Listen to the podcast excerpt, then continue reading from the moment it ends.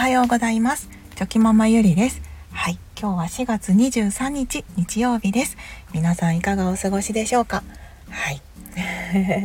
あの最初にまたすいません小話なんですけれども、あと先日ですね、あの友人とお話をする機会があって、まあ、友人といっても本当に仲のいい昔からの友人で、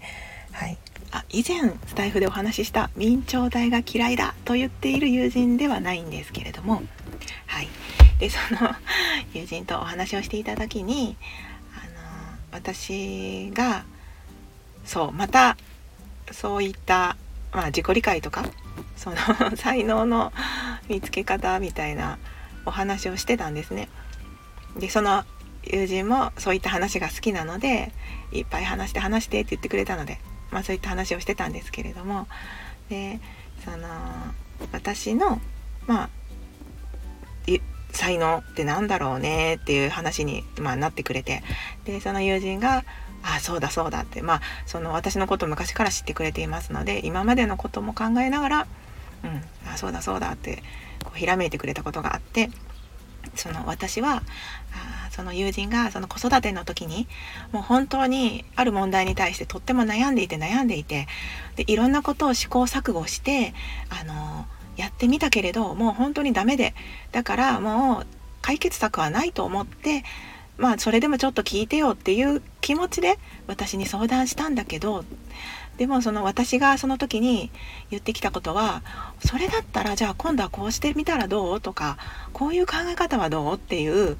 なんかそのか解決策をまだまだそのたくさん出してくれたことが本当にびっくりしたってこう言ってくれてですねでそういえば私はその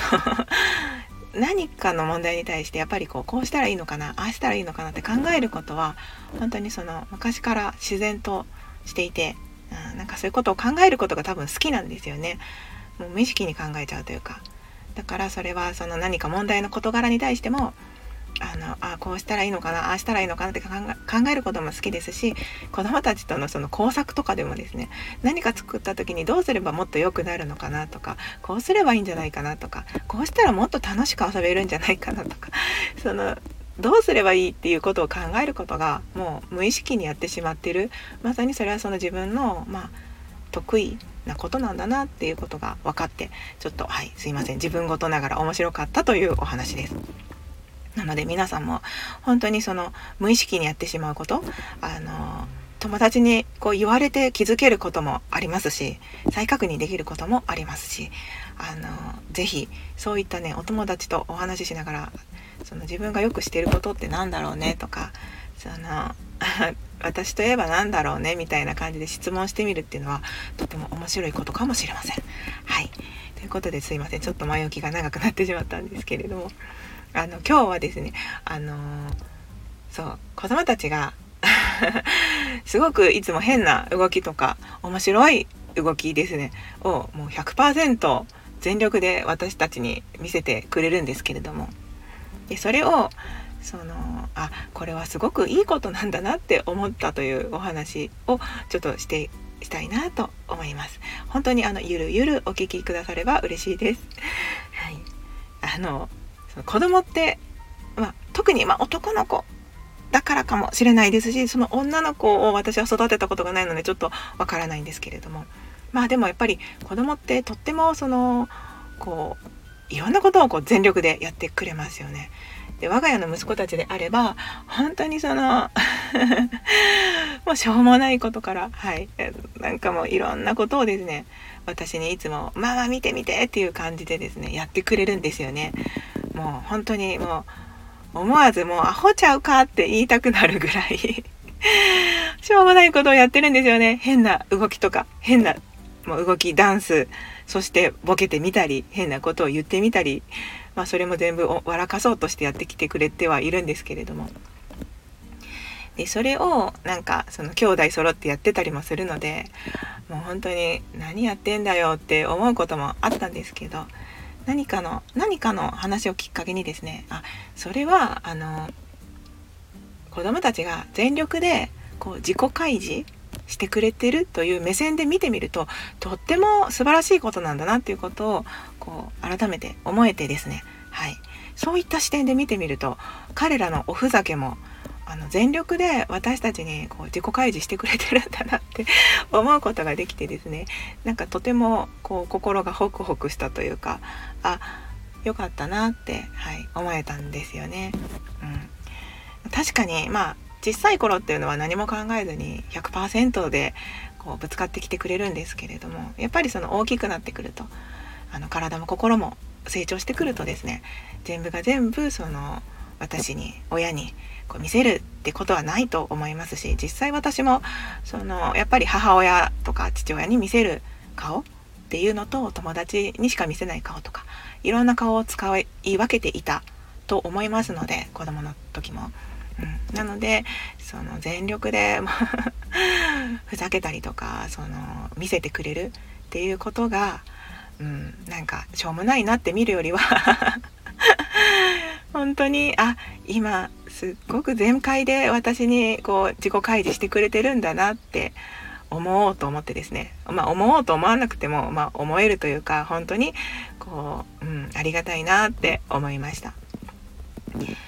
まあいつまでこの自己開示100%でいてくれるかはわからないんですけれども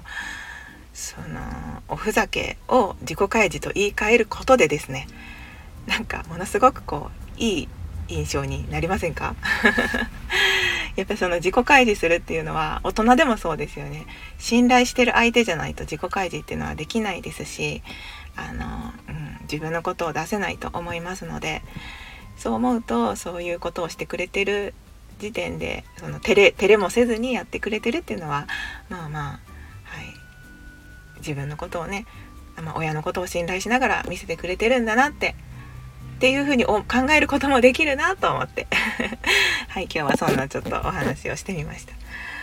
はい、なので何事も本当にその考え方でこう見える見ていたものがパッと色が変わる瞬間っていうのがあるなと思うんですけど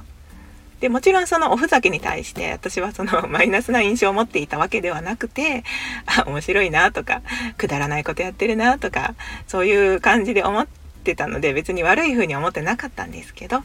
その自己きあの自己開示というキーワードを当てはめてあげることでですねより一層なんか自分自身のその自己肯定感も上げちゃうというかあなんか私ちゃんとできてるんだなみたいな風にまあ思ってもいいのかなと思ってですね、はい、ちょっと自分のことも励ましながら、はい、そんな感じで今日はこんなお話をしてみました。大人同士も仲良くなろうと思ったら自己開示っていうのはとても大切なキーワードになってきますしその自己開示をすることによって相手の方もそのちょっと深い部分を話してくださったりとか。でそういったことを積み重ねていくとそのやっぱりその軽い付き合いではなくてあの深いつながりを持てるようになってくると思いますしその自己開示とかをし合いながら、まあ、もちろんそれもバランスが大切だと思うんですけど初対面の人にねいきなり重たい話をするっていうのは ちょっと、うん、それはタイミング的に良くないと思いますので、まあ、あのバランスとかタイミングっていうのは大事だと思うんですけれどもそのうまく自己開示もしながらあその仲良くなりたいなって思う人とかその自分が大切だなって思っている人たちに対してですねあの自分のこともちゃんとしっかり出していってそして本当の意味での信頼関係っていうのもですね築けていけたらいいなと、はい、子供たちのその変な動きからそういったところまで話をつなげてお話ししてみました。はい。ではではすいません。もうすぐ10分になりますので今日はここで終わりにしたいと思います。最後までお聴きくださり本当に今日も本当にありがとうございました、えー、それでは今日もどんな一日になるんでしょうか。はい。皆さんにとってとてもとても心穏やかで幸せな一日になることを祈っております。